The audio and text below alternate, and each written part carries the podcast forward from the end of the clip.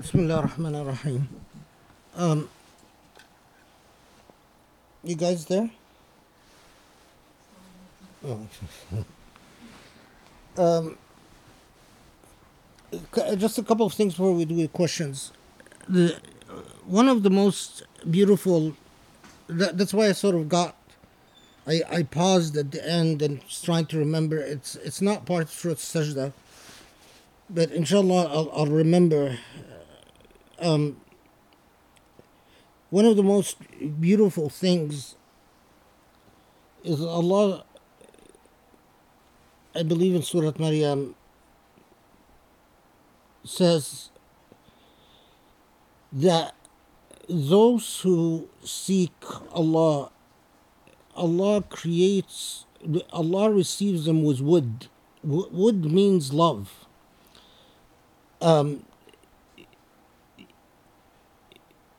Again, unfortunately, in modern Islam, at least in among the most the forces that emerged in the post-colonial era from the 1930s onwards, especially 1960s onwards, there was a systematic devaluation of the role of love in Islamic theology between Allah Subhanahu Wa Ta'ala and those who seek Allah. In the Islamic tradition, if you try to write a doctoral dissertation, there are actually a few. There is a book that came out about love in the Hanbali school of thought. It's very interesting because it looked at Hanbali scholars and what they say about love. There was a couple of other books published in English about the theme of love in the Islamic tradition. If you try to read everything that our ancestors wrote about love and Islam, it would be a challenge. I mean, it's very difficult to manage to read everything because of just how much there is. And if you compare it to the Western tradition, remarkably, the Islamic tradition produced far more treatises and texts and studies on love in its variety of forms, but especially divine love. And it's been ripped out of our tradition for a variety of reasons that we don't need to get into now, but it's been ripped out of our tradition, and that's a rather sad thing. But you can't, it would be difficult to understand Surah As-Sajdah without that essential component, that when you get to a point of tajafi al-madaja, or that you restlessness in sleep, you get to a point where you dream about your relationship with the divine. You dream, and it plagues your dreams, and you wake up. There is a very well-known poem called Al Atlal that talks about a lover, and it says, أيها الساهر تغفو تذكر العهد وتصحو وكلما التأم جرح جد بالتذكار جرح. That a person who is in love, and they fall asleep, and when they fall asleep they remember their love, so they wake up, and every time their wound heals, memory opens up a new wound. You can take that image and graft it onto that, the developing of your relationship with Allah, and where Allah speaks to you to the heart, not through the sam'a, not through the basar, but to the heart. Because often a lot of people say, well, if there are so many hardships, so many tests, so many trials, so many tribulations, then why? Then what's the point of this? And you tell them, perhaps something that they can't understand, the point of this is love. I'm in love. The point is that because I'm in love, there is no other choice. And I'm in love with the constant maker of beauty, the Muhsin al-Ihsani kulluh, Muhsin al-Ihsani kulluh, the ultimate source of beauty. And in loving the ultimate source of beauty, I become beautiful. I see myself as beautiful. And I replicate beauty wherever I can and wherever I am. If you see someone who produces ugliness, regardless of how much they pray or how much they fast or how much they do the affectations of piety, it is impossible to be close to God and the beauty of God. And the outcome is to be an angry, vengeful, hateful human being. That's impossible.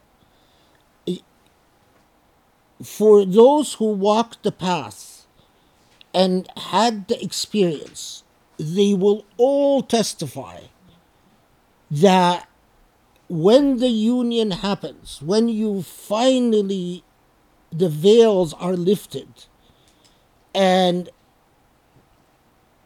you see a glimpse of your beloved, the nature of reality changes and transforms. And it is not an exaggeration to say that Surah As-Sajdah is one of the most powerful vehicles that is available to you to achieve that. Oh, the other point before I forget, Sharif had, I told Sharif to make the point himself, but he wrote on his phone, because that's the way he talks to me, is he writes on his phone. He wrote on his phone, no, I will not make the point myself, because after this halaqah I feel like a kafir. That was not my intention. I didn't want him to make him feel like a kafir. But, so the point he made after Surah Ar-Rahman, and as you guys know, Surah Ar-Rahman is Sharif's obsession. He's been obsessed with Surah Ar-Rahman for many years. And he actually wanted another halaqah in Surah Ar-Rahman, but, you know, anyway. So he,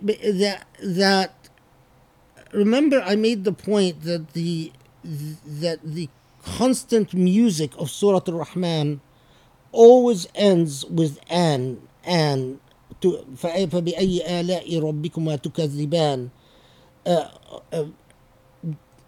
And I made the point that that sound in the world of music is a comforting sound. And Sharif, and I'm not going to make the point as well as he made it, because it's his, is that this is, it reminds you of the sound that a baby hears in the womb. The sound of the heartbeat from the womb, which rhythmically is very close to Surah Ar-Rahman. Is that a fair presentation of your point? Okay. I think you said it better. No. So it has an innate relation to us in the type of comfort it brings as we remember Ar-Rahman.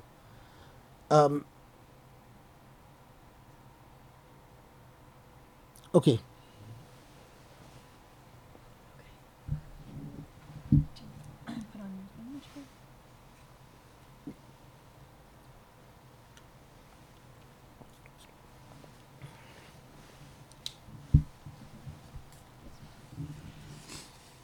Okay, the first question is, the professor mentioned the 6 days refer to 6 states, and you're wondering what are these 6 states?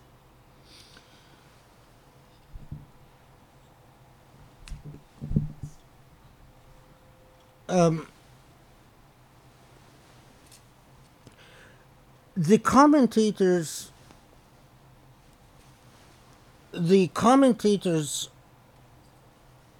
would emphasize, like for instance, Tafsir al-Razi, Ahwalun Sitta, but they did not know what these 6 stages are, or 6 states are.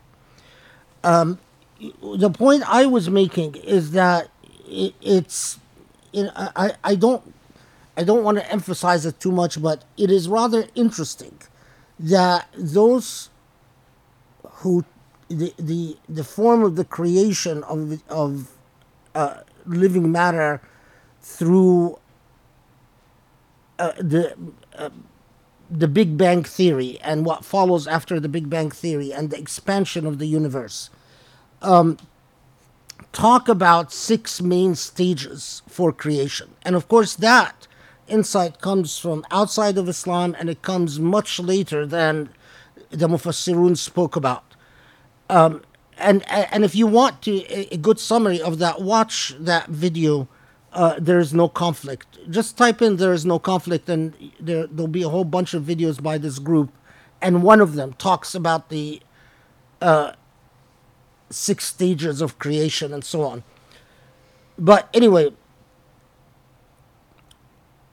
the reason that they said Sittati Ayyam Ta'ni Sittati Ahwal, that there are 6 stages rather than days, is, and I mean, if you best represented, I think, by Razi, and also Al-Mataridi does really an amazing job explaining it, is that he said they basically go back to,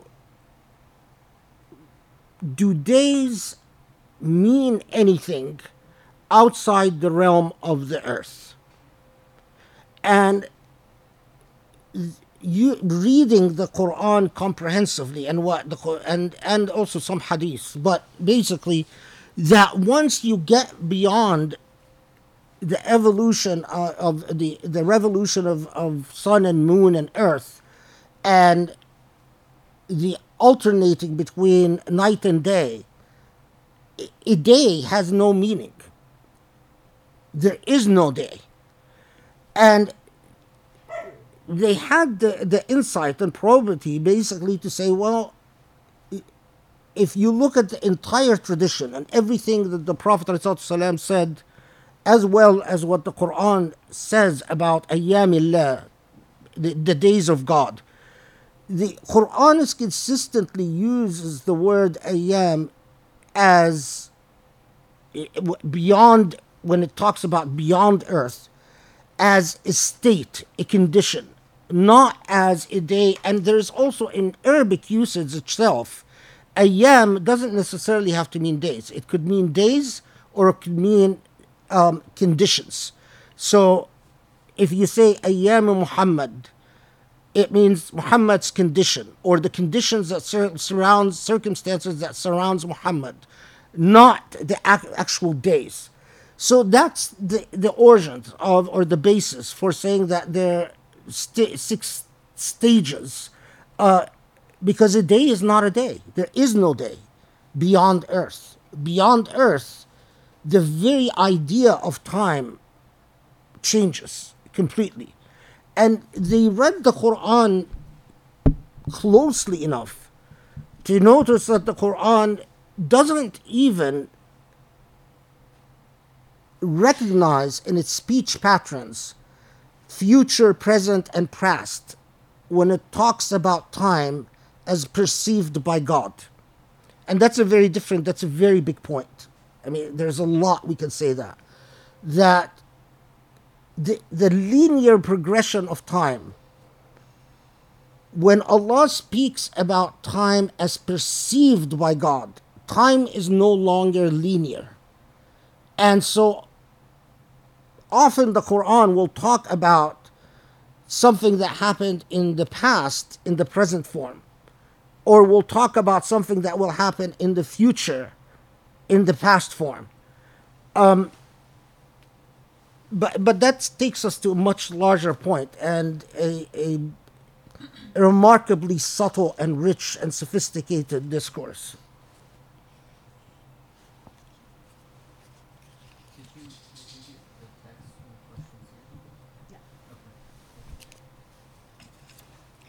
Okay, question for the Sheikh. I cannot thank you enough for this soul-shaking halakha. Is there a way to recognize when one is being tested by Allah via tragedy, pain, suffering, and difficulties, rather than when one is being punished by Allah?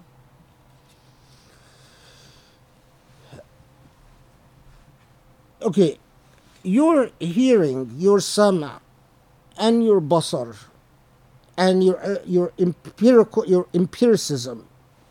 Will never be able to differentiate between the two. These are faculties that are often stumped. They're often very confused when it comes to understanding the divine will. In terms of personal unfolding of events in your own life, and your sole real mechanism is your fu'ad, is your heart. There is a practical guide that I can give you. Every time a tragedy befalls me, and alhamdulillah, my life has been full of tragedies, the first thing I do is I reflect upon my past. The first thing I do, I say, okay, warning, the alarms go off. What of my conduct needs reform? What of my past needs cleansing? I always make that assumption to start with. And I take a full, serious accounting with brutal honesty. Underscore, brutal honesty. What I've done and what I've said. And even if I gave a halaqah, did I have the proper motives? Were my motives purely to serve Allah? Or did I have some other motives? And then I go into sujood, into salah,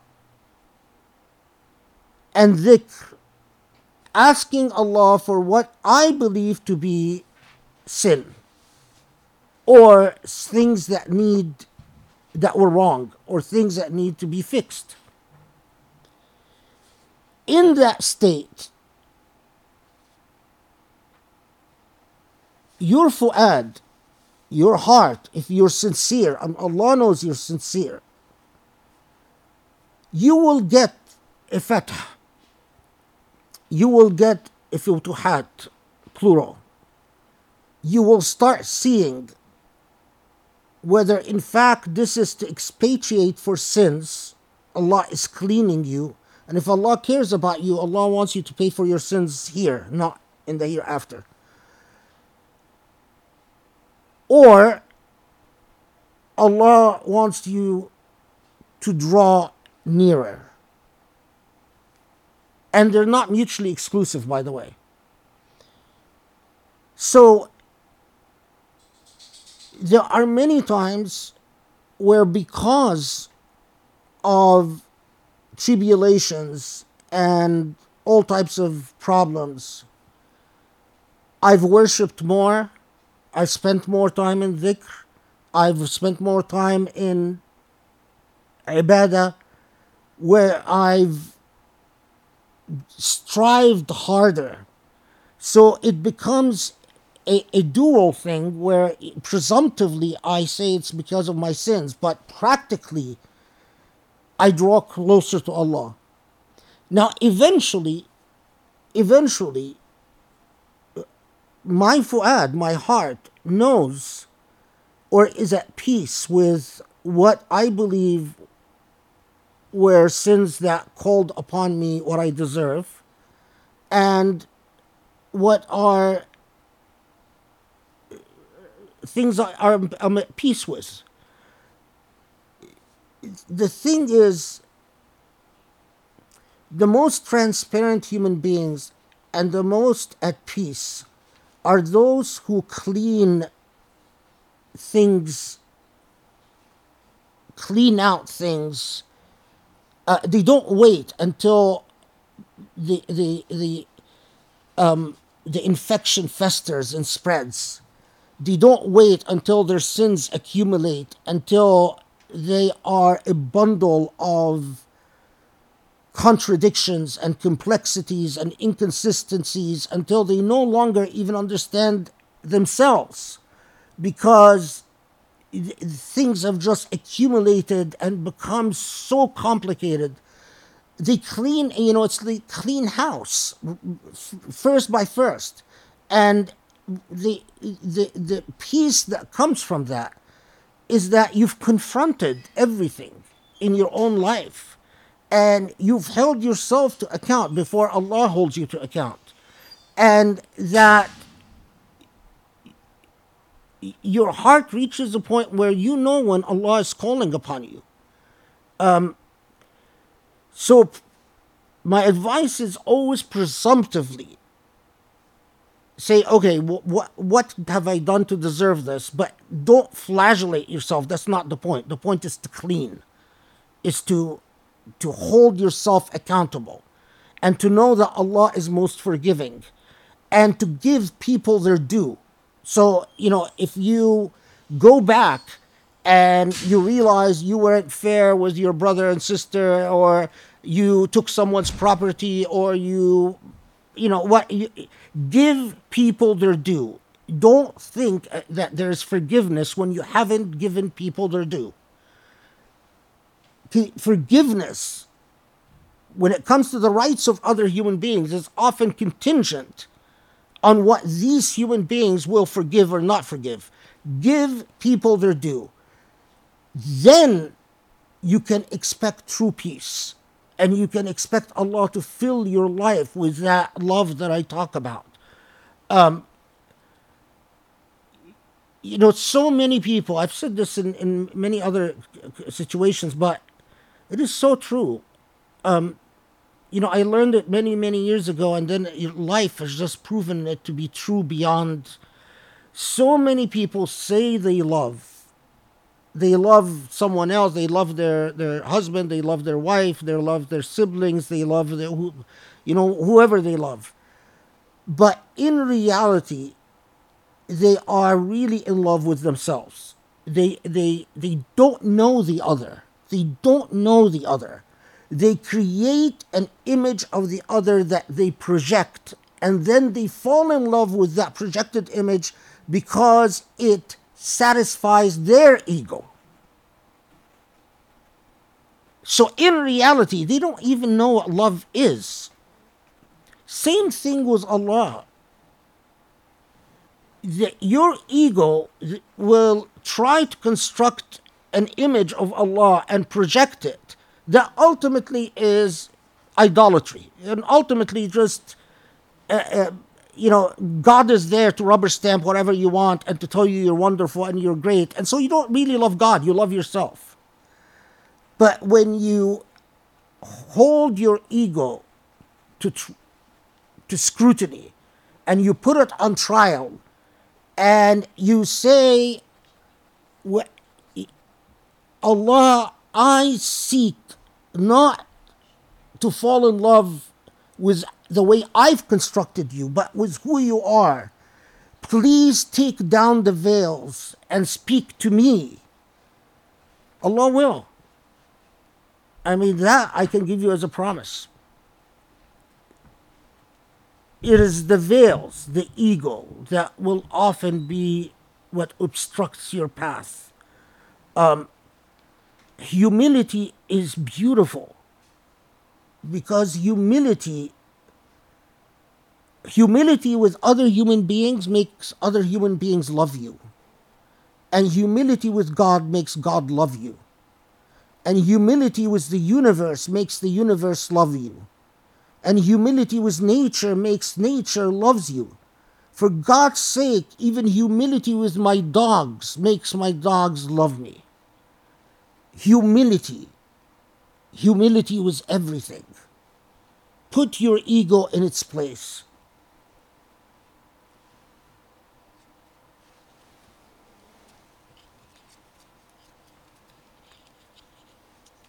Alhamdulillah, thank you.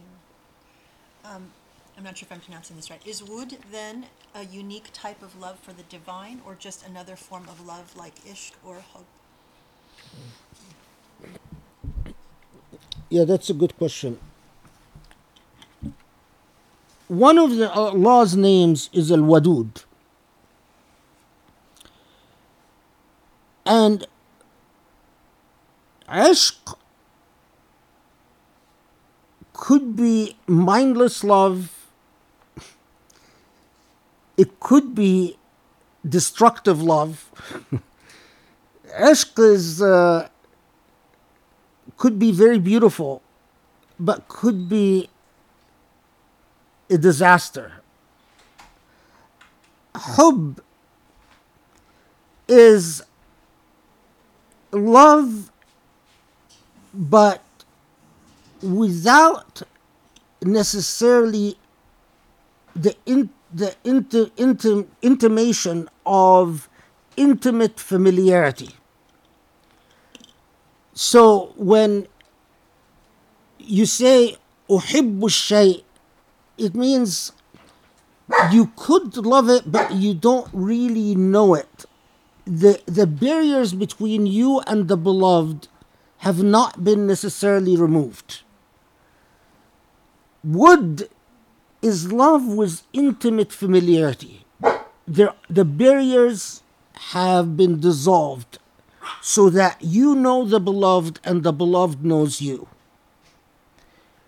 So when Allah describes, one of Allah's is Al-Wadud, the one who, when there is that love that exists, it is because there is nothing that veils us from Allah.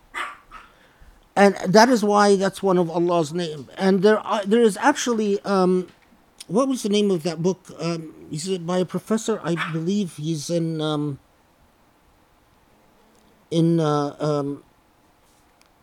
where is that place that I went and lectured?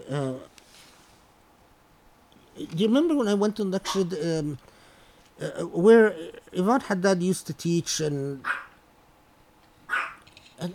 Georgetown? No. The Hartford Seminary. What's the name of that professor that was so nice there? Which one? Misha. Professor Michaud. Michaud. I think that, yeah, Michaud. Look up his most recent book, Professor Michaud. If I remember correctly, he writes about Al-Wadud and Wud, unless I'm misremembering, but I believe that's the right book and that's the right author. Is that it? Yeah. Did you want to say more? No. Okay, I have no questions. No. Okay. The task at hand, the goal of being gifted yaqeen, or certainty, is daunting. I feel a common line from the devil in response to this is, I am so far away. It would be impossible to achieve that lofty goal in my lifetime. What do you have, if anything, what do you have to say about this, and how can we protect ourselves against defeatism?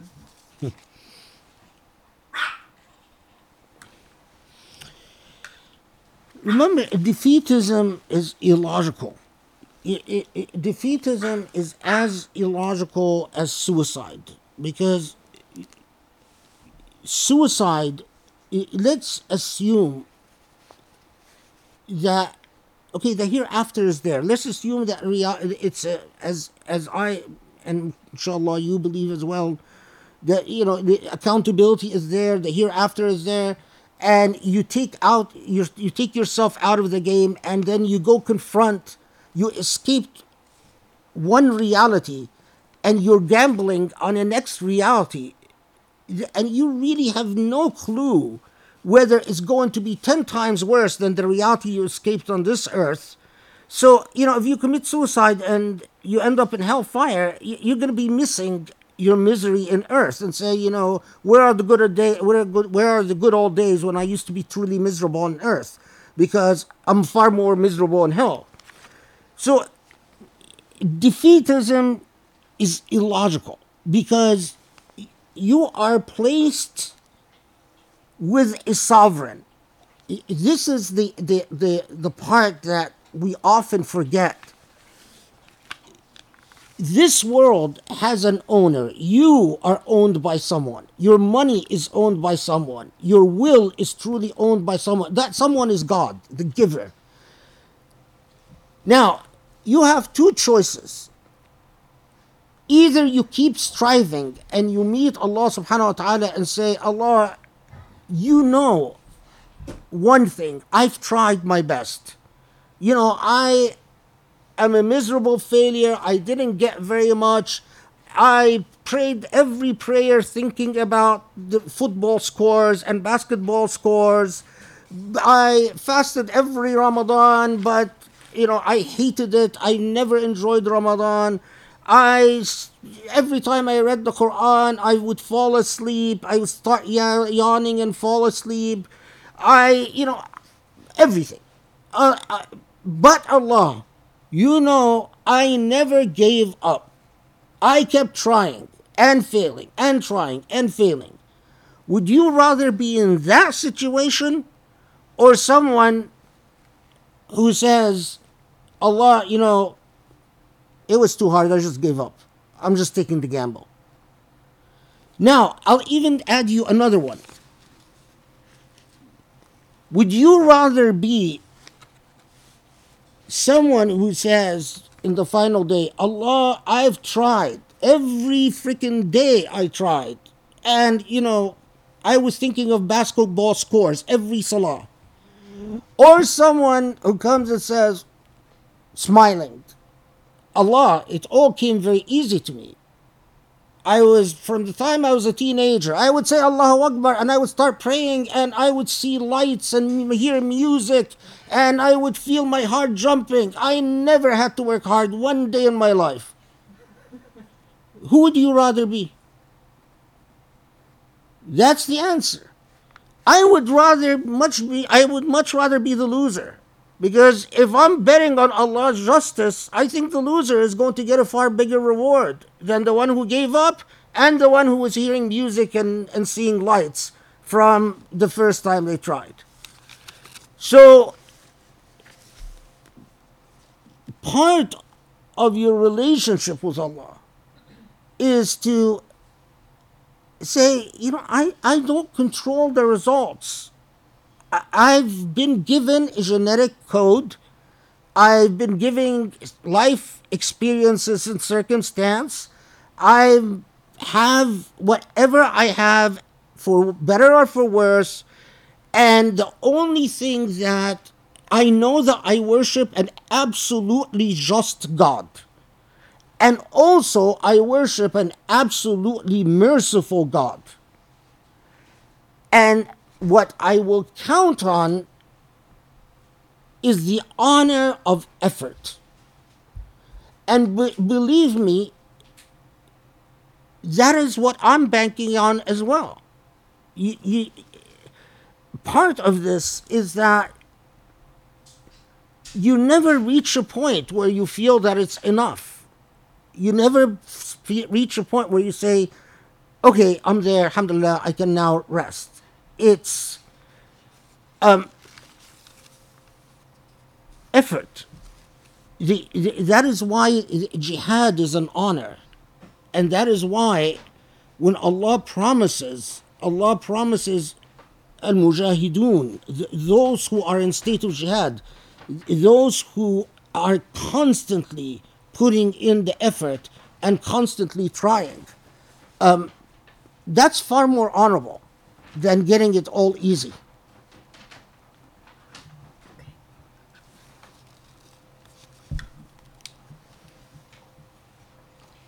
Okay. Eid Mubarak, may Allah preserve you all. In Ayah 4, time for God comes up again with the stages through which Allah created the universe. My question is specifically about when Allah says thumma stawa, or thereafter he established himself on the throne. The term thereafter seems deliberately different and an emphasis on the passage of time. Or is this rather to be understood as thumma, thereafter, meaning subsequent but not necessarily in time? Why does Allah use thumma? Yeah, that's a good question. It's one that if you look at books of tafsir go into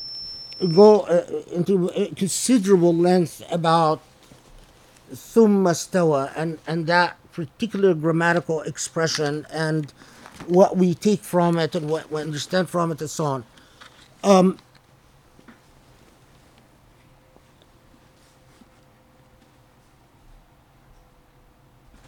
All that it connotes is that as life on this earth in relationship to the affairs of this earth, because we don't know what other lives Allah created and what other planets. We just know about this planet. And that ثُمَّ اسْتَوَى عَلَى الْعَرْشِ means then Allah, if you will, assume the mantle of management, or Allah assumed the mantle of sovereignty. So that Allah was by command, by the word, by what whatever means that Allah uses, was in the creating things in the process of formation. But after that process of formation became a new stage, and that is the stage of management. Now, the reason that the tafsir go into long discussions about it is because of an old theological debate as to whether if Allah is supreme and immutable and unchanging,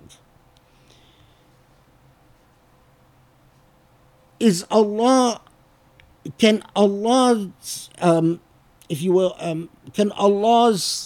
circumstance or Allah's affairs change from one state to the other? In other words, if Allah is creating one time, managing another time, doesn't that imply a change in the divine, the immutability of the divine? And how could that be? There's like an old debate or the old theological argument that, well, if Allah is merciful and Allah is loving and Allah is all the Asma'ullah al-Husna, well, what was Allah's status before creation? So, how could Allah be merciful, or Allah be forgiving, or Allah be whatever the different, or Alim, the knower, before creating the object of this mercy, or the object of this forgiveness, or the object of this knowledge?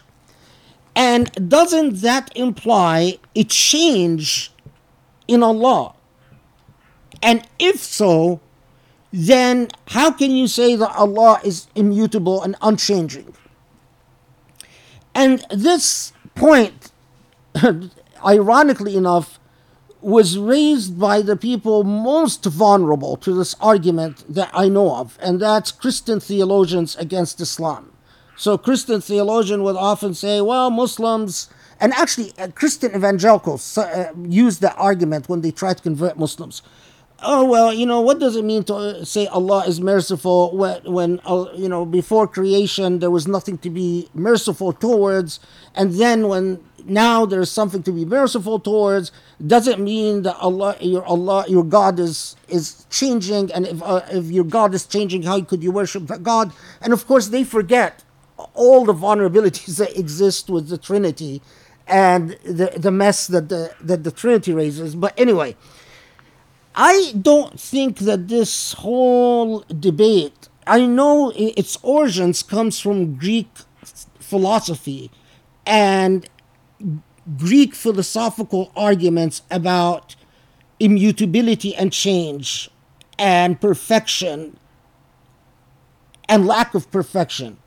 But these philosophical arguments have lost their, in my view, have lost their luster after we learned about relativity, and that in fact it takes away nothing from...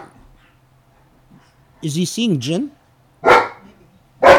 Is anyone in the back? The Doogie's a jinn dog. He sees jinn, and when he sees jinn, he starts barking at them. But we just want to make sure that there are no dogs in the back. So then if he's barking at jinn, there's nothing we can do about that. But if there are dogs in the back, there's something we can do about that.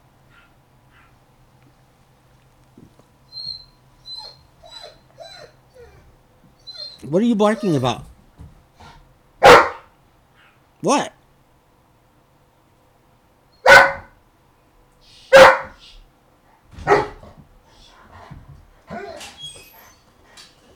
Anyone in the back? So he's probably barking at Jim. Okay. Anyway, so that I think that argument has lost its luster because it doesn't compromise God's immutability at all, as long as we are talking about the potentiality. In other words, God was merciful because God had the perfect potentiality towards mercy, even if there was nothing to be merciful towards. And the fact that God played the role of a creator and then the role of a sovereign over creation, however we understand stages beyond time and beyond our space. And we really can't. And that's the real challenge. It's that our entire consciousness is so wedded to our empirical physical laws that once you strip them away, then can we really talk about a time in a linear fashion? We have no experience that qualifies us to even start to conceptualize things beyond our empirical laws. And that's why we come to these points and we say, the most we can say is that I don't know. We understand it to the extent we can understand it, and we believe in what we are empowered to believe in as a matter of faith. But precisely how, what I do not accept in this argument are those who actually, argued. You read some very, I consider troubling things, that the throne of God is carried by three angels, or carried by, the angel this and angel that, and the throne of God has a head like this and has a wing like that, and all of these traditions are part of the mythology of the medieval mind. I just don't accept them. I think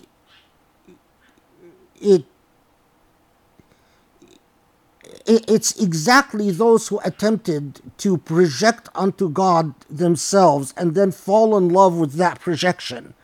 And that's actually what happened with Christianity. I mean, they couldn't conceive of loving God without human embodiment that suffers for their sins.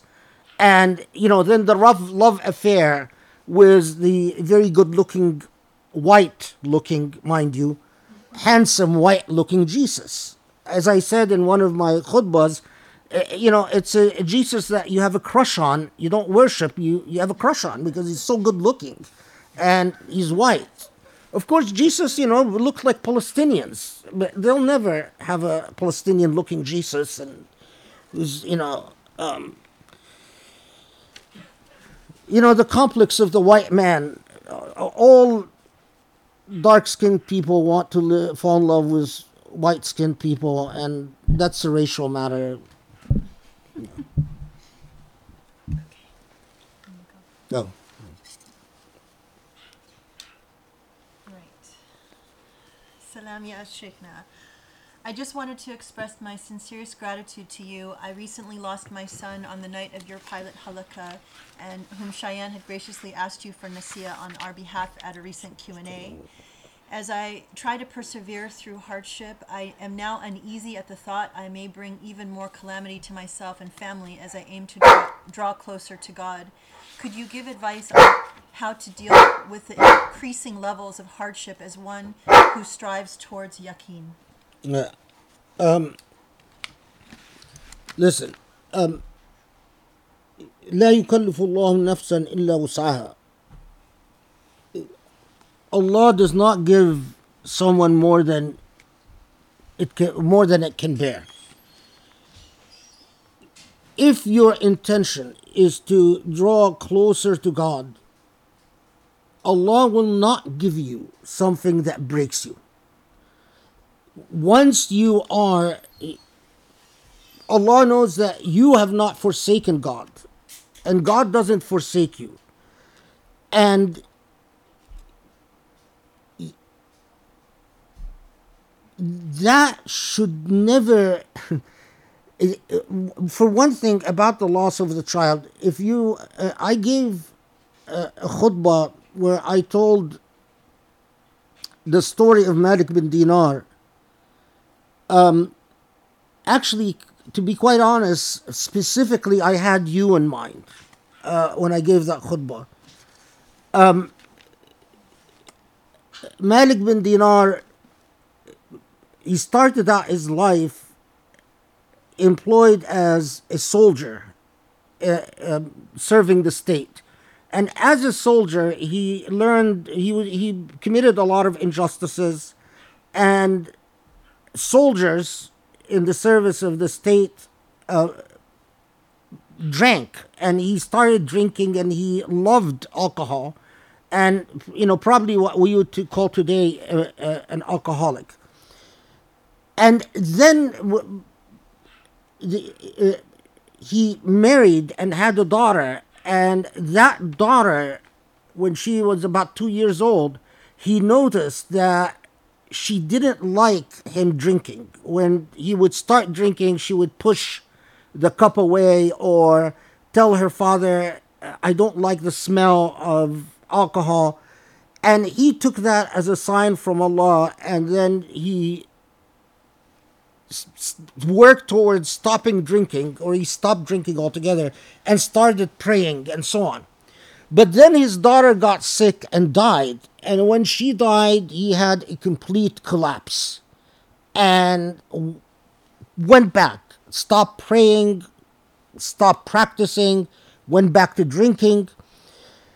And then he had the dream that was transformative in his life, in that he saw his daughter in the dream. He saw the hereafter, and in the hereafter he was being chased by a snake, a monster, and there was an old man, and the old man was powerless to help him, to save him from that monster that was chasing him, and he keeps running away in terror and the monster until he enters into an area, and there is his daughter. And then his daughter chases the monster away and tells him what became a part of memory, that the demon that you saw that was chasing was the embodiment of your evil deeds, and the old man that you saw was the embodiment of your good deeds. And unfortunately, Baba, your good deeds are very weak. They couldn't protect you from the evil deeds. And Malik bin Dinar said that in that dream, he started thanking Allah that he took his daughter away on this earth, because if it hadn't been for his daughter, she was the only source of comfort in the hereafter, or in the dream of the hereafter that he experienced. This parallels a lot of what the Prophet ﷺ in fact says about losing children. The children that we lose on this earth, in the hereafter, those who haven't lost children are going to envy us for having lost a child, because losing a child is a very big deal, and it puts you in a special status with Allah. With all the pain, look forward and know, and the driving force is that you know where your daughter is going to be. As a child, she's going to be in Jannah. And it's a very simple thing. The true tragedy is that if you end up not in Jannah, because then your daughter is there and you're in a very different place and you will not be together. The driving force is you want to be together, and you know where she is, and the whole challenge is to join her.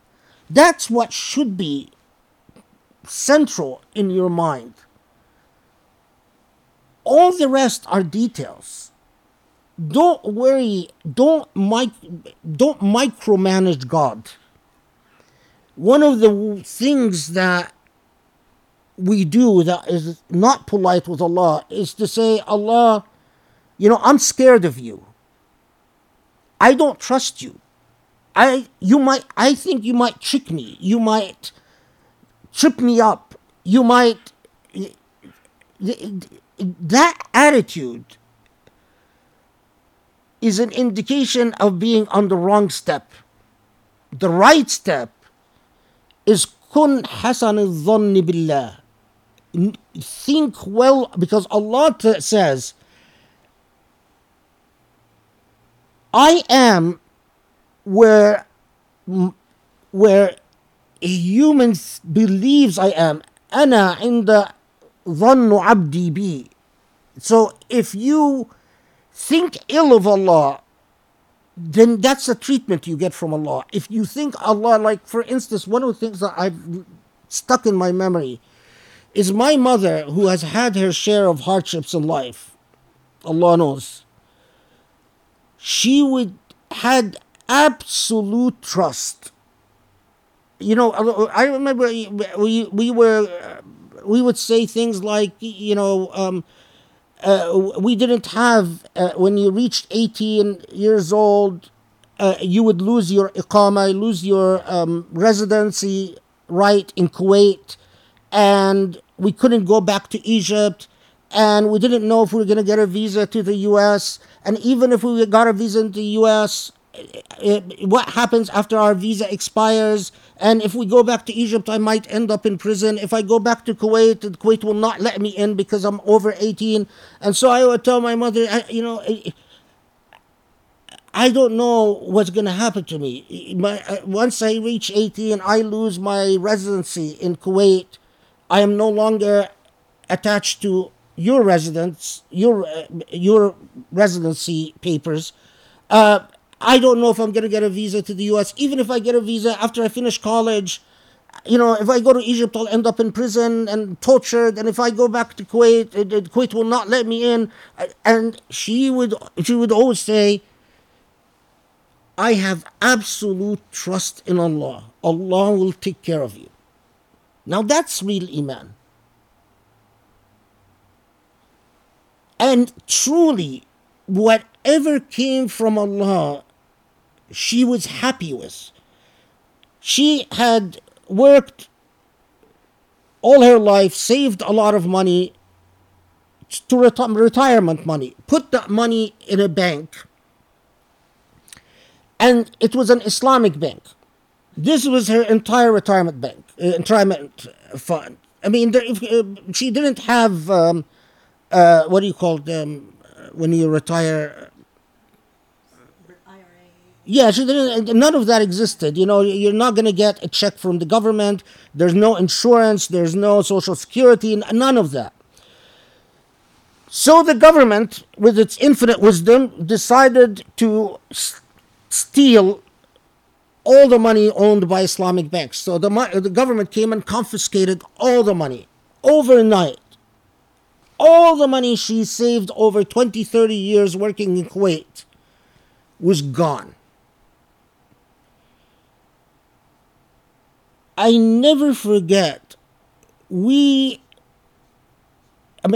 our knees were shaking. And when we saw her, right after the news, she was smiling and saying, everything that comes from Allah is beautiful. Alhamdulillah. Aren't you worried about Allah will take care of us. I have absolute trust in Allah. Allah will take care of us. That is beautiful. And that's what you should strive for. If you treat Allah with beauty, Allah treats you with beauty. I mean, I'll tell you, just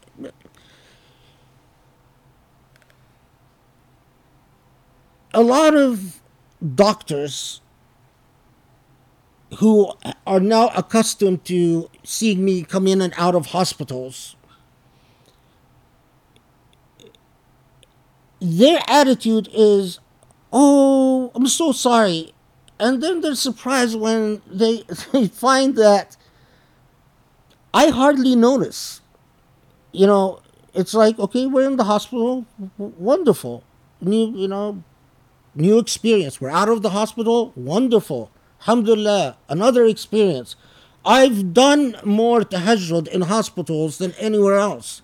I've turned my hospital room into a tahajjud room. And the nurses come in and, wants to take your pressure. I tell all nurses, you see me doing sujood, don't interrupt me. All the nurses know.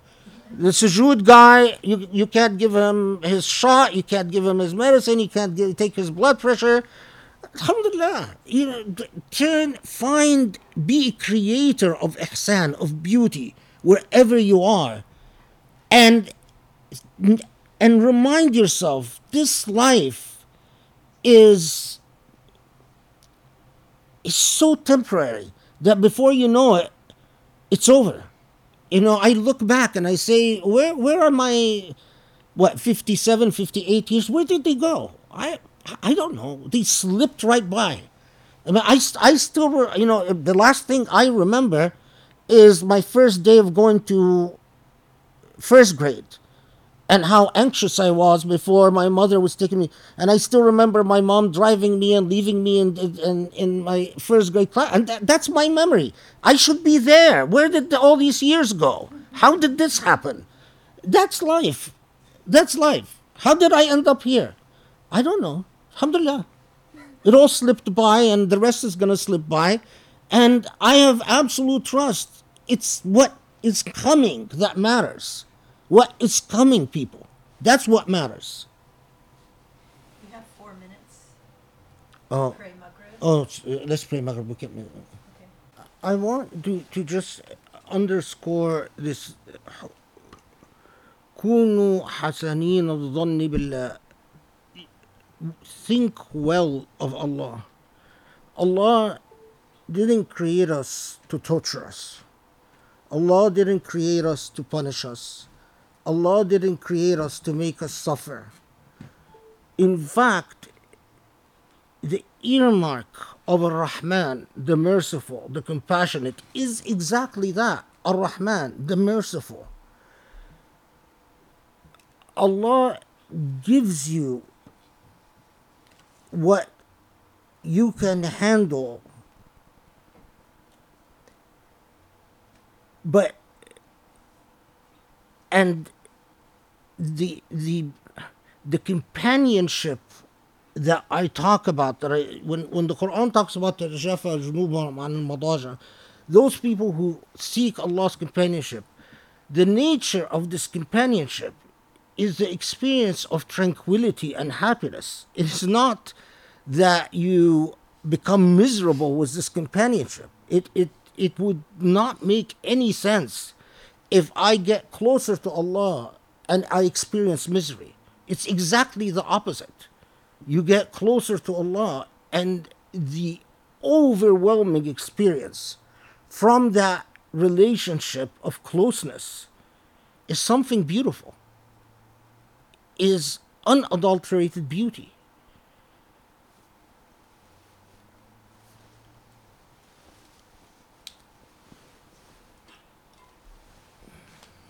Also, I just wanted to share, just to comment on that, you know, we've had so many tests in our lifetime.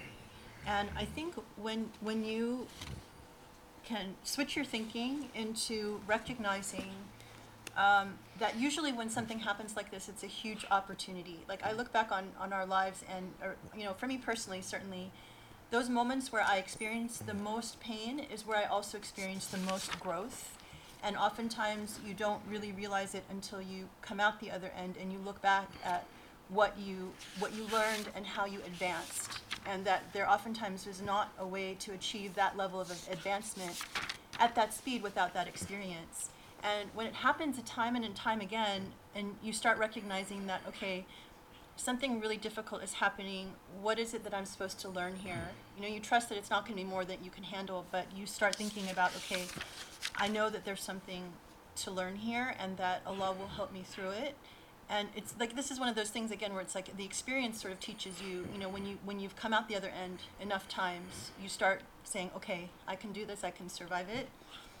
And for like the things that we're working on now, I oftentimes will see it as, okay, this is the way that sometimes that Shaitan is coming in to prevent you from doing what you're supposed to do. Because if you're put in a really difficult situation, you have a choice, is that you can direct all of your energy towards anxiety and worry and stress and things that really don't change the situation. Or you can recognize it for what it is, you know, a chance for growth, but also like, okay, I'm not going to fail this because I don't want to lose out on the opportunity of fulfilling my potential. I want to still be able to move forward. And so, you know, like I remember the example of the professor's mother, which is that so many times she had so much hardship before her, but she always just accepted with full happiness and peace. Like it was just part of what it was. And I think I learned from that just how important your attitude is about just accepting this is part of the test, it's part of the growth, and alhamdulillah, you know, and then nothing actually pushes you too far. You just, you know, if you can always accept that this is part of life, part of everything, it just gives, it actually tempers your reaction. It gives you a lot of strength and mizan, and also just, you know, nothing should surprise you. It's like, here it is, okay, we're going to get through it, how do we figure it out? Yeah. And then, you know, it's so, and alhamdulillah, as long as you keep getting the tests, then you feel like, okay, at least God is paying attention and cares. So, well, and would you, I mean, with everything that we experienced, would you replace any of it? I would not replace one bit of it, because if you recognize that you know, who I am today is very much a product of everything that I went through. And had I not gone through that hardship, then I might not be as advanced as I am, and you know, or I might not be as able to handle certain things. And I remember, you know, a decade ago or whatever. I mean, these things, you know, with experience you grow. So they used to really throw me off. They used to get me very anxious. I would always, you know, panic. Like I, you know, shared the story about how much money we used to spend on books, you know, and it's kind of like, okay, you know, after a while you realize that with each one of these things, you recognize your own growth. And that is actually something that's very surprising too, because you recognize that you're developing your own strength and your own ability to navigate difficulty, but more importantly, you're building your trust. Because every time something like this happens and you get through it, you strengthen your trust in Allah, because you go back and you can see the divine hand in it and how God helped you through it and made you a better person, or, you know, more empathetic person, or, you know, more flexible person, whatever it is. And that's also what's unique, is that you have your own unique path of learning things. And it's like whatever test you're getting is unique to whatever challenge you need to overcome. So you see it, the more it happens over time. Inshallah. Okay, so congratulations, we've now passed the 5.5 hour mark. We're coming upon that, so we all deserve a special award for that, and especially the Sheikh. So I think we can do about 2 more questions, and then we can call it an evening, so the UK people can get to bed like before lunchtime. Okay, so this is a question about Surah Rahman, actually. The professor spoke of dualities within human beings. He mentioned the positive and negative sides. Is this duality always between morally positive and negative, or are there other dualities that are morally neutral? Does Allah give us a means of bringing balance to these dualities? And does the refrain, "Which of your Lord's bounties do you both deny?" speak to how we bring balance to these inner dualities?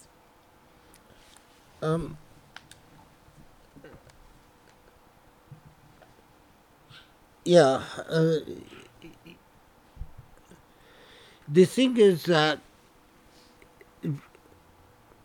there is so much about these dualities, but both dualities are both of these sides. If you imagine a matter and antimatter, or a positive and the negative. I mean, it's subhanAllah that even everything in our creation is done in these contrasts. It's as if that's the force that comes, that generates life itself. But notice that both of them are capable of elevation and degradation. So when Surah Ar-Rahman, it speaks to the two. It says, فَبِأَيِّ آيَاتِ رَبِّكُمَا تُكَذِّبَانِ. What can you both deny? So it's not even that while one is more prone towards a certain direction and the other is prone to the opposite direction. Ultimately, when it addresses both of them, it says, so what of the bounties of your Lord do you both deny, in recognition that you could actually, as a human being, end up with, you know, the side, put it this way, the side that all of us, you know, I can't speak as a woman because I've never been a woman. Unfortunately, I would have actually very much liked the experience of womanhood, but it's something that, you know, that you have a passion for learning, and you just have to accept that certain things in life you're not gonna learn, no matter how many books I read. Just, yeah. Anyway, you have a side that can be drawn towards tenderness and love, and a side that is drawn towards relishing in violence and chaos, and the opposite. You can degrade both sides, or you can elevate both sides. That is why, for instance, among men, the reason I said the comment about women is that I'm going to say something about men. All men have the ability or the tendency to revel in patriarchy, in dominance and control over the opposite sex, or to be drawn towards a you know, some call it the feminine side. You're drawn towards being at peace with not exercising authority and control over someone who's different. You find, you know, I often thought about this question from the field of human trafficking. Why are so many men drawn to violence, especially in human trafficking? What we see is the number of men who are drawn to exercising violence over women. So, actually attracted by violence.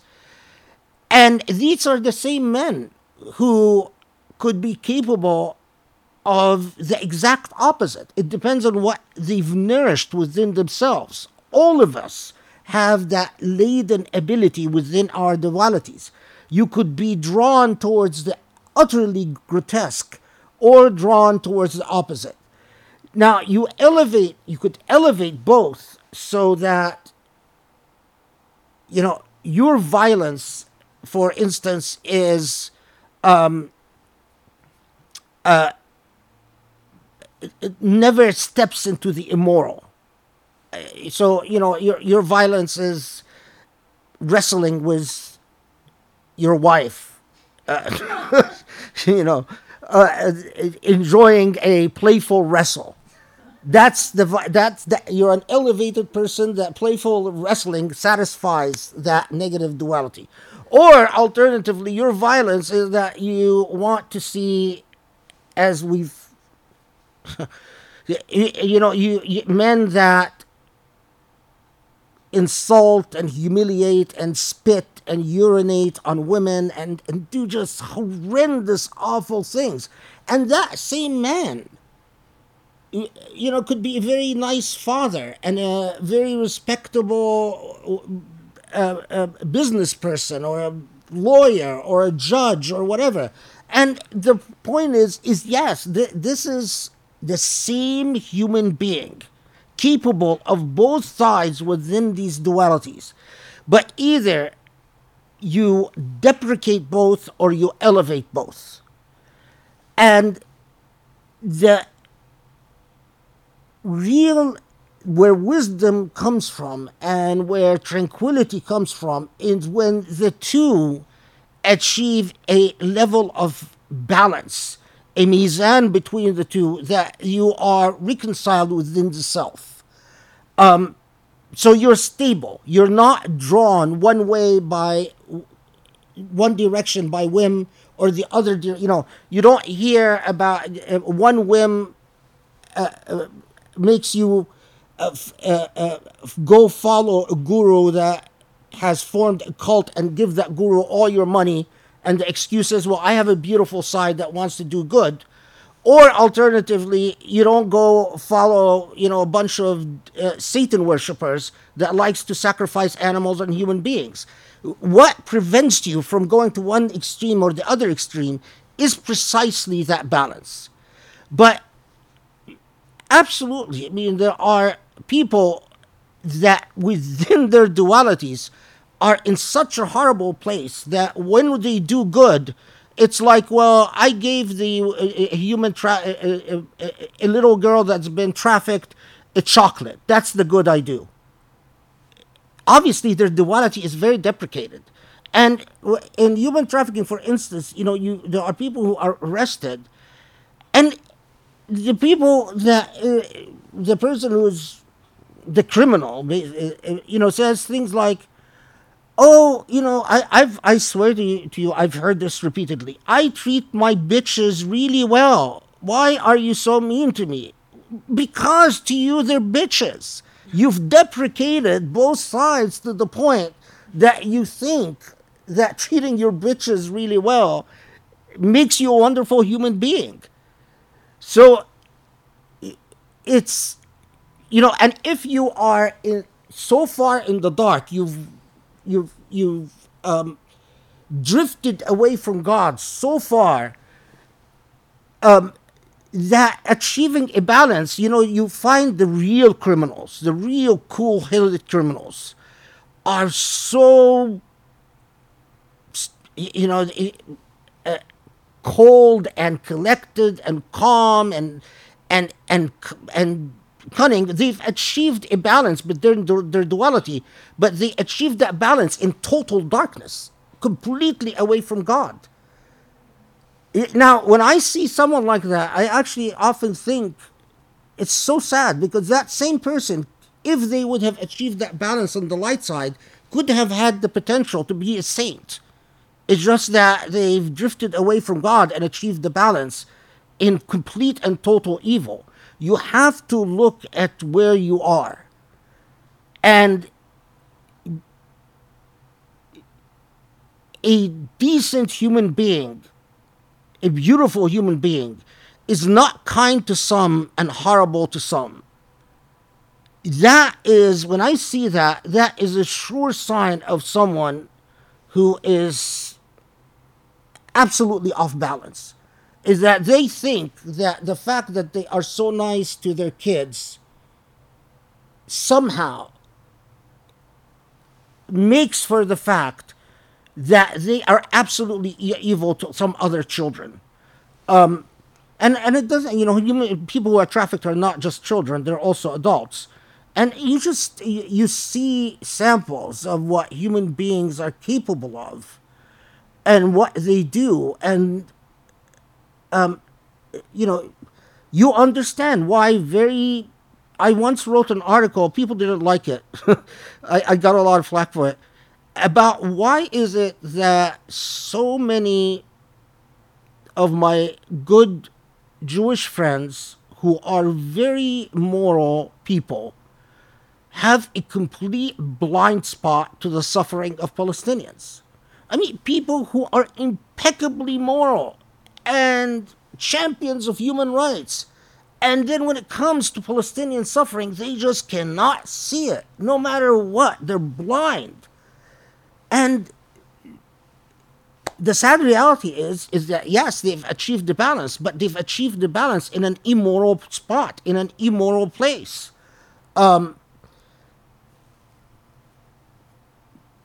And they just don't see it, because they have anchored themselves in an immoral place where they've accepted oppressing other human beings because of historical claims or religious claims or just cause claims or whatever claims that we come up with to deprecate and control and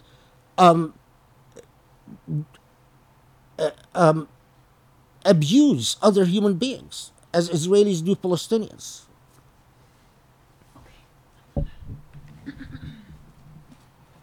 I remember during the Bosnian genocide, I had a Serbian graduate student who was used to be a friend, and then when the whole rape camps came up, and that person that I knew as a very, very nice person, I really liked him, I really liked his wife, I thought he was just a wonderful human being, and suddenly that really nice, wonderful human being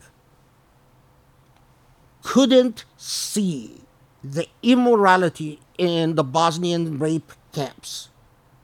Kept trying to defend what the Serbs were doing to Bosnians and I told him, I just realized that I liked you because you are a balanced human being. You're very calm, you're very collected, but you are in an immoral place. And as long as you are in that immoral place, I'm no longer your friend. And that was the end of our friendship. But it afflicts so many people. And in my view, it also signifies how far away from God you've drifted. Because the closer you are to God, the more you recognize beauty as beauty and ugliness as ugliness. The inability to see beauty for what it is and ugliness for what it is means that you've drifted away from God. Regardless of your ibadat, regardless of your philosophy, your khutab, you know, I've known so many imams that give the most remarkably eloquent khutbah. And the fact that I know that their wife has complained to me of, you know, this is a real life, an imam, someone who's actually very well known. His wife told me that he starves them. He starves her and he starves her children, and when she protests, he beats the heck out of her. And when he's intimate with her, he basically rapes her. And he would give the most amazing khutbahs. And is it, that person is a demon, but he doesn't realize it. He doesn't realize it because he created a certain balance, but at a very immoral spot, and is as far away from Allah as you can imagine. To him, to me, as I told him, he's more of a demon than someone who says, I don't believe in God, and you know, I'm open about it. You're more dangerous. Of course, after that, after that confrontation where I told him you're a demon and that you're more dangerous and that what he did is that he sent his wife and children back home and remarried a young convert. So in other words, he got rid of the problem by just getting rid of his family, and I don't know whatever happened to them. But that was the end of our relationship, obviously. That's why I'm not liked very much. I mean, yeah, I have a history. I don't blame people. I wouldn't like me either. It's okay. Alhamdulillah for that. Yeah, alhamdulillah. Okay, last question. My question is not related to Surah As-Sajdah, but related to several surahs in the Quran on Hajj. Why is it that when the Quran talks about the obligation of Hajj, it uses nas, all human beings and people, instead of mu'minun, the believers, like in other forms of obligation, like praying and fasting, where the invitation is directed to the mu'minun? I'm asking this especially in the context of my reading of the Sirah, in which Hajj was practiced or was fulfilled by both mu'minun, the believers, and non-believers alike. Is the calling for all human beings here, can this be interpreted as the possible invitation for all humans now? And related to this, could you talk a little bit about the ruling on visiting Mecca, especially the Al-Haram area, as a visitor, not to stay permanently, but for non-Muslims?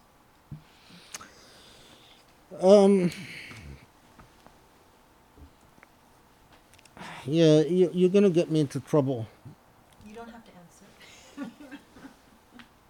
Well, here's the reason that, you know, وَأَذِّنْ فِي النَّاسِ يَأْتُوكَ رِجَالًا عَلَى كُلِّ ضَامِرٍ يَأْتُونَ مِنْ كُلِّ فَجٍّ بَعِيدٍ. Remember that the Hajj was established from the time of the Prophet Ibrahim alayhi salam, or, you know, Prophet Ismail more specifically, because that's when they built the Kaaba. And the Mecca became known as a center for Hajj, for people of all types of religious persuasions. So repeatedly, the message of Ibrahim and Ismail and the various prophets that acknowledged the special place of Mecca, and that's, I mean, we get into that especially with the Arab prophets more than the Israelite prophets. That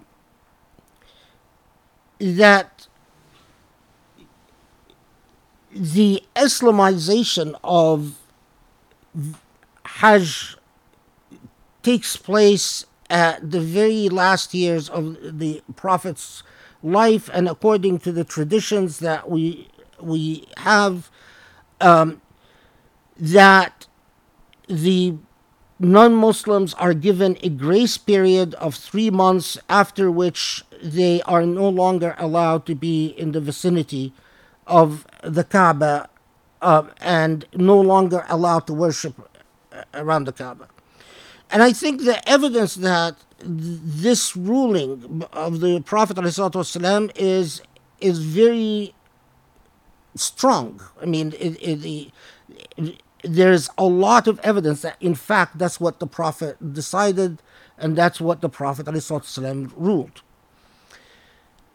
So, pilgrimage around the Kaaba or to the Kaaba is clearly, through the prophetic precedent, and a Muslim affair. And Muslim as the Muslims of the Prophet Ibrahim ﷺ and the Muslims of the Prophet Muhammad ﷺ. Now, why does the Quran, and here we'd have to talk about the specific ayah, because when, for instance, it says, وَأَذِّرْ فِي النَّاسِ أَتُوكَ رِجَالًا, so, call upon people, grammatically, that means the people who accept the call, and those who accept the call are the ones who accept the prophecy of the Prophet Ibrahim and the prophecy of the Prophet Muhammad alayhi salam. That calling upon those who accept the prophecy of Isa but don't accept the prophecy of Muhammad, or those who accept the prophecy of Moses but don't accept the prophecy of Muhammad, it would be an irrelevant call to them, because their call is to Jerusalem, not to the Kaaba. All of that doesn't get to the issue of visitation. That's a separate matter. And to be quite honest with you, ideally, Khilafah should exist in the Hijaz. And the Khilafah should represent all Muslims. Not politically, but symbolically. And the Hijaz should have an autonomous status like the Papal States. It should be a sovereign. And as a sovereign, then it could regulate tourism without interfering with the religious rituals. I wouldn't have a problem with, but as long as it doesn't belong to the political interests of Al-Saud or of some other Al-whatever, or bin this or bin that, because the Hijaz is who really controls the Hijaz? Who is really in control of the Hijaz? Well, first it was the British, and then now it's the Americans. Al-Saud are not, they don't have a sovereign at will, and they don't really care about the Hijaz. Their real god is the United States, and before that it was the British government. That's who they really worship. And for them, it is, what happened when the Hijaz was stormed, the Al-Saud brought French paratroopers to liberate the Hijaz from Al-Utaybi and whatever his name was. And who would it be that would prevent Muslims from creating a sovereign Hijaz? It's not Al-Saud, it's the U.S. It's the U.S. who would, by command, say, you Muslims cannot create a sovereign Hijaz, you Muslims cannot have a status under international law like the Papal States, you Muslims do not have the right to declare a Khalifa a symbolic religious authority that would carry moral persuasion in the Hijaz. Why? Because we decide you can't. It is not, Al-Saud are just like a detail, they're a footnote. They don't control anything. Anything that happens, they go to Trump, hello, or to the American government, hello, this is what's happening. Can we do it? Can we not do it? They receive their marching orders and off they go. So the sad reality is, since British colonialism, the Hijaz has been under British occupation, proxy power. They're the ones who decided that Al-Sharif would rule Jordan but not rule Arabia. They're the ones who decided. Who put the Shurafa in control in Jordan and Al-Saud in control of Mecca and Medina? They're the ones who decided that Palestine goes to Israel and that Palestine becomes no more. They're the ones who decided that Sham becomes Lebanon and Syria. They're the ones who decided that Egypt is like this and Sudan is like this. They're the ones who decide. They're the ones who decided. And then after Britain was gone, it became the U.S. And if you look at the Hijaz Conference of 1932, read the details. I talk about it in Reasoning with God, but I've read the entire archival material, thousands of pages. And the archival material blows your mind. The king of Saudi promised, and you know who was very active on behalf of Muslims back then? It was India. India was objecting to Al-Saud having control of the Hijaz because of Indian Muslims. And then he promised Muslims that Najd has no designs over Hijaz.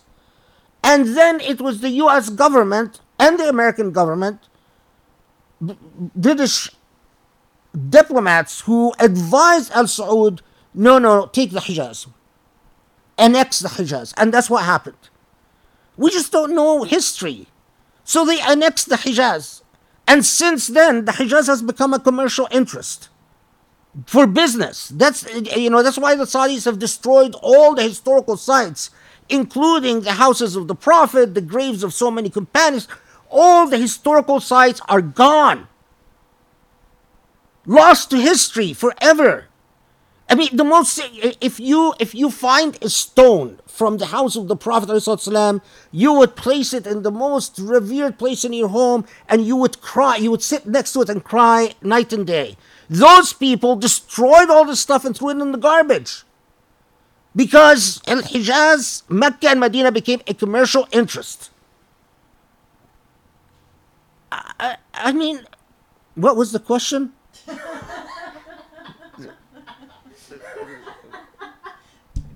What was the question? I completely forgot. Now I'm all rallied up, and and my hot blood pressure is going up, and what?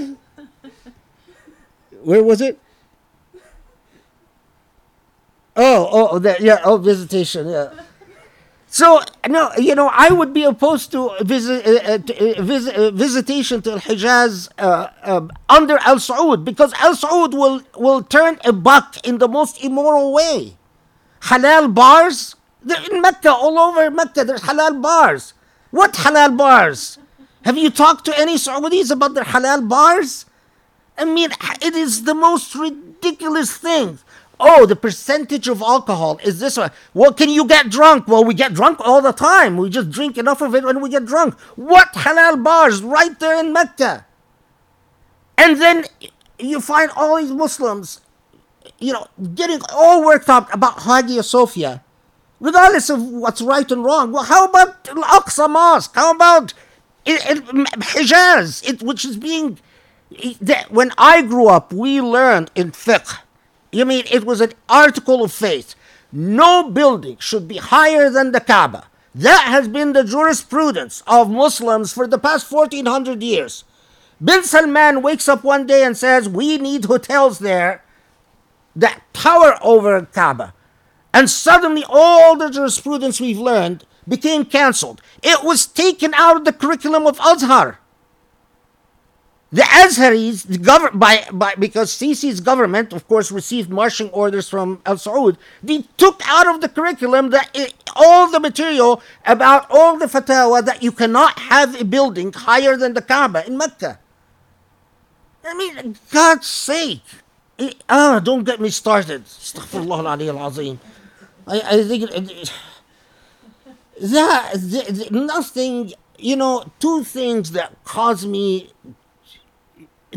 the pain from which exceed any pain of any illness that I've suffered in my own life, or any personal calamity that I've suffered in my own life, including some very ugly things.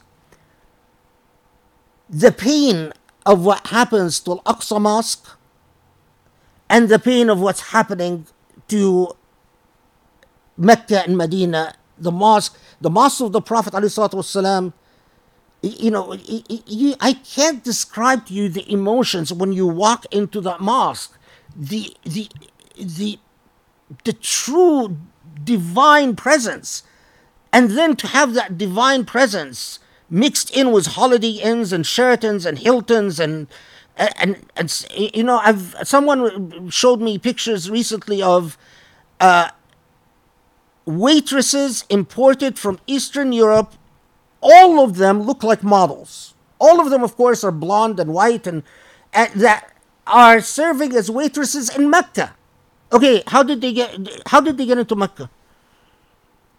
And why do you need waitresses that look like models to serve in food and drink in Mecca? And then people come and talk to me about, you know, the most pedantic. No, let's worry about the things that really matter, like Al-Aqsa Mosque and Al-Hijaz. Because I can't speak for Allah, of course, subhanahu wa ta'ala. But I often puzzled by how merciful and how patient and how indulgent God is. This is really heretical to say, so please forgive me. Astaghfirullah, Ya Rab, please forgive me. But it's a good thing I am not a God. Because if I was a God, I would have lost my temper a very long time ago and destroyed everything. I mean, for God's sake, look at what you did to my holy sites. You know, I'm wiping you all people off the face of the earth. You know, but Allah's putting up with us and keeps putting up with us and keeps putting up with us and keeps giving us more things and more riches and more barakah. And I don't get it. Honestly, I don't. I often just sit and I talk to Allah. I say, Allah, I just please give me the wisdom to understand your patience. Because Allah gave us oil after World War II. With that oil, we could have reclaimed the Islamic civilization in a way that exceeds the achievements of the Abbasid civilization. Instead, we took all the money from this oil and spent it on nightclubs and alcohol and prostitutes in London and Paris and... I don't know. If someone can calm me down about this, please feel free. You could tell that this is, you know, it's very dangerous to approach the issue of Mecca and Medina with me, because it really hurts. And every visit I see, first time I visited, I forgot, my Allah is my witness. I saw with my own two eyes and actually walked with my own 2 feet. A place dug where the companions of the Prophet ﷺ used to swim. They would fill it with water on hot days and sit to cool down. And Allah is my witness. When I walk there, the perfume, the smell, you know, the desert is right there and 2 steps, and you smell something blessed that made your entire body melt. The next visit, 10 years later, it was gone. The site disappeared. And then, you know, now, of course, I get sent regular lists of the new, what other places have been destroyed. And I can't tell you the number of nights I've cried. I spent a good part of the night crying. Because in you... structure that belonged to the companions or the Ahlul Bayt has been destroyed. For what? For the Hilton and for the Sheraton? Oh my Lord. And then Allah is still patient with us. I don't know. And if we do this to our sites, then the Israelis say, well, why should we respect the Aqsa Mosque? I mean, if this, you hear people of authority and influence in the Saudi government say, oh, what is so special about the Aqsa Mosque? The Aqsa Mosque is not really that important for Muslims. In my book, that's a disqualifier. That's enough to say, okay, you are no longer qualified to be the caretaker of the two holy shrines.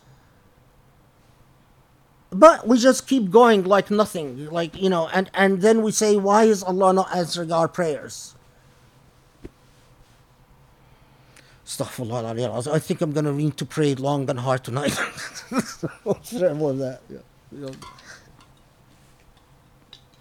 I have two words. Thanks, Zezin.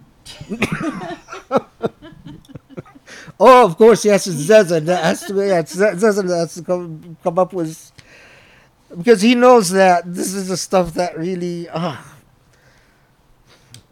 the tears. Alhamdulillah. May God forgive you and God thank you, Zezin. It was a very good question, but man, fired him up. Okay. So, as long as we dream of it, it's a possibility. Dream of the symbolic Khilafah, the Khilafah in the Hijaz, and you never know what history will bring. And maybe if enough of us passionately pray for it, maybe Allah will give it to us instead of giving us oil. So you did kind of answer the question about the symbolic Caliphate. Yeah, I have much more to say about it, but to be continued. Okay, so we did it. We crossed the 6-hour mark. Thank you so much. May God bless all of you. Yeah, may Allah truly reward you and make it in Mizan Hasanatikum, Ya Rab. You are amazing. I can't believe that you sat there for 6 hours, and I mean, and you don't even get an ijaza or a degree or a certificate or anything at the end of that. So may Allah truly reward you. We got a lot of hasanat. Alhamdulillah. So let me just see. Let me look at the comments here. It says, I pray you all get to see Al-Aqsa. Ya Rab. Ya Rab. As soon as possible. Something about gold toilets for the royal family. I'm going to skip that comment. You did the hard work, Professor. Time never flies so quickly as in these halakas. We are lucky to sit here and listen. Thank you so much for everything, Ustad. Thank you so, so much. So. May Allah bless you all, barakallah feekum, and pray that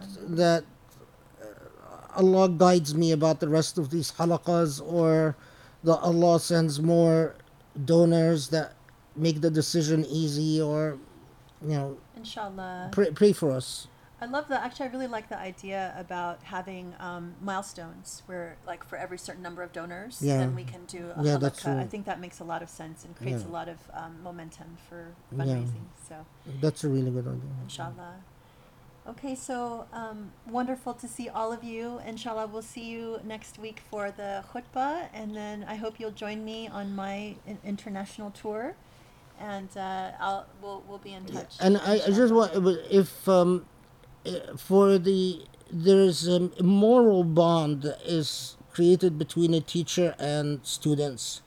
So for the people who consider themselves regulars, if any of you want to write me, in due time I will respond. I owe you that for the effort that you've put in.